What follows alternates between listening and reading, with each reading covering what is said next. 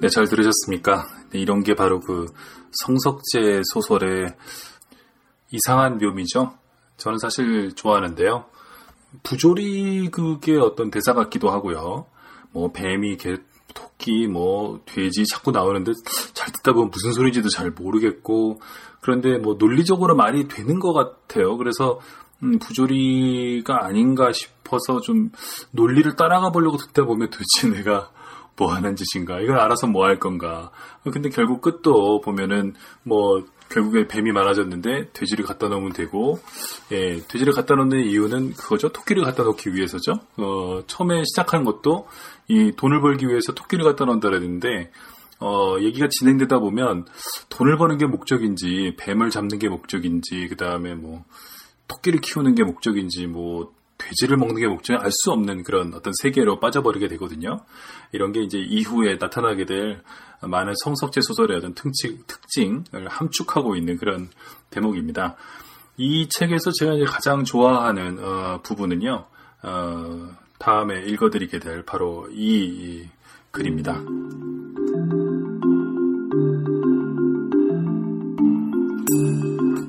여행자 사과벌레. 그의 고향은 나무였다. 고향은 사람이 태어난 곳을 말하는 것이니 벌레에게 무슨 고향이 있단 말인가 라고 물을 이를 위해 말해둔다. 이 벌레는 그를 모른다. 고향이라는 말도. 그러나 그에게 고향의 의미는 고향이라는 말을 아는 어떤 존재보다도 크다. 좌우간 벌레는 사과나무의 수많은 잎사귀 가운데 하나, 그 잎사귀 뒤, 깔쭉깔쭉하게 솜털이 나고 그늘이 져서 남의 눈에 덜 띄는 장소, 아기 집을 짓기 좋은 곳에서 태어났다. 눈을 뜨자마자 그는 아기 집을 버리고 잎사귀의 뒷면을 기기 시작한다. 잎사귀의 수십 분의 1밖에 안 되는 몸은 작고 튼튼한 다리로 천천히 움직여 가장자리로 다가간다. 놀랍게도 나자마자 걷는 것이다. 그가 인간의 말을 안다면 계곡과 숲이라 불릴 잎사귀의 줄기, 이슬, 뚫리고 헐린 평면을 기어 잎사귀와 나무가 만나는 줄기에 도달한다. 아득한 구름다리와도 같은 이곳을 바람에 흔들리며 용케 걷는다. 달콤한 이산화탄소의 냄새를 풍기는 잎사귀의 세계를 벗어나면서 그는 눈을 떠 생애 처음으로 햇살을 본다. 그리고 가는 줄기에 올라타고 그곳을 통과하면서 사춘기를 맞는다. 그는 사과나무에서 태어났다. 그 나무는 대기 온도가 25도 이상으로 상승할 때 달고 작고 조금 쉬면서 푸른 열매를 맺는다. 그런 열매를 맺는 나무가 흔한 것은 아니다. 그 나무에서 태어나는 존재 역시 흔하지 않다.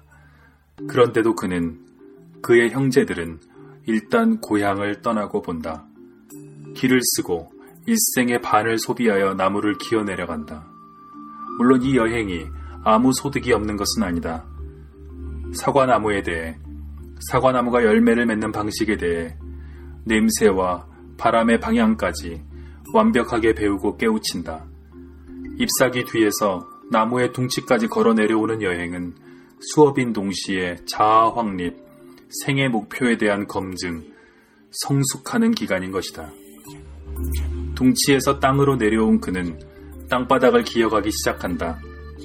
대기 온도가 25도 이상으로 상승할 때 달고 작고 조금 쉬면서 푸른 열매를 맺는 또 다른 사과나무를 향하여 그가 사과나무를 만날지는 알 수 없다. 사과나무가 흔한 것은 아니니까. 어쨌든 그늘과 햇볕, 그를 노리는 사나운 짐승과 존재의 무로 되돌리려는 거친 시간이 어슬렁거리는 벌판을 기어간다. 가능성이 얼마든 간에 일단 그가 또 다른 사과나무를 만난다고 하자. 그는 자신이 떠난 사과나무 쪽을 돌아볼 것이다. 자신의 행운에 대해 감사하는 것은 당연하다. 그리고 있는 힘을 다해 나무를 오른다. 줄기를 타고 잎사귀에 도달하기까지 기나긴 여행. 그는 직립한 나무를 기어오른 적이 없다. 그럼에도 놀라운 인내력과 끈기로 나무로 줄기로 잎으로 가서 마침내 잎사귀의 뒷면 자신의 고향과 닮은 장소에 도착한다. 그는 마지막으로 적당한 잎사귀를 찾아 잎사귀 뒤에 자손을 위해 아기집을 짓는다. 그리고 잠드는데 그 잠은 누구도 깨울 수 없다. 그의 후손은 물론 그 자신조차도. 이 벌레는 태어나면 다리로만 세상을 인식한다. 나무가 수직으로 서 있으면 수직으로 기고 수평으로 가지를 뻗었으면 수평으로 긴다. 수평이거나 수직이거나 벌레에게는 긴다는 점에서 다를 게 없다. 이것을 2차 원적 생존이라고 부를 수 있겠다. 그 벌레를 지켜보면서 박수를 치고 웃는 존재가 3차원의 인간이다. 왜 그는 떠나는가? 그저 누워 있다가 고향 근처에 다른 잎사귀를 찾으면 되지 않는가 물을지도 모르겠다. 나는 답을 모른다. 그저 고향을 떠나 불확실하고 어려운 길을 재촉하는 작은 존재들을 땅 위에서 볼 때마다 자세히 보려고 고개를 숙일 뿐이다. 누군가 떠났기에 한 그루 사과나무가 다른 사과나무에서 오는 새로운 여행자를 받아들이지 않는가.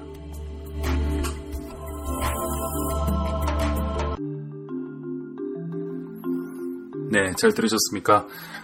그, 이 사과나무에 살고 있는 이 벌레의 일생을 건 기나긴 여행. 어, 책을 읽을 때는 이 벌레의 시점으로 진행이 되기 때문에, 야, 뭐, 정말 지난한 어떤 여행 같은데, 끝나고 보면, 저 우리 인간의 시각에서 보면, 이 사과나무에서 저 사과나무로 간 거죠. 어, 일생을 건 모험이고, 그렇지만, 우리가 볼 때는 별거 아닌데, 이 성석재라는 작가의 참 강점이라면, 이런 그, 시점의 이동이 상당히 자유롭습니다. 어, 사과나무의 벌레의 시점으로 시작을 해서 한참 보다가 그것을 바라보는 인간을 어, 보는 시점으로 시점이 이제 후퇴하죠. 만약 카메라가 있다면 사과나무를 접사로 찍다가 어, 그 사과나무를 관찰하고 있는 인간의 뒤통수를 또 찍겠죠. 예, 그러면서 어, 뭐 구질구질하게 뭐 인생이 어쩌고 이런 얘기를 하지 않지만 어, 인간이라는 건 얼마나 다른가. 우리가 정말 멀리 떠나왔다고 생각하고 어, 어떤 일들을 대단한 일을 했다고 생각하는데 과연 그것은 또 다른 존재의 눈으로 본다면 얼마나 대단한 것인가 뭐 이런 생각도 하게 만들고요. 뭐 이렇게 얘기하지 않는다고 하더라도 저는 이 그 사과나무 이 벌레의 시점으로 그 이동하는 여행 그 자체가 참 즐거웠어요. 소설이란 이런 것이죠. 이런 거를 글쎄요 다큐멘터리들이 뭐 할 수 있겠지만 그러나 그것보다 이 그 이 성석재의 목소리로 듣는 이 사과나무의 여행, 이 글맛 이런 것이 참 재밌었죠. 그래서 참 제가 이 책에서 가장 좋아하는 어, 그글 중에 하나입니다. 여행자 제목도 좋죠. 자 오늘 이렇게 해서 어, 성석재 소설 그곳에는 어처구니들이 산다. 해서 글 두 편을 읽어드렸습니다. 어, 저는 여기서 이만 물러가고요.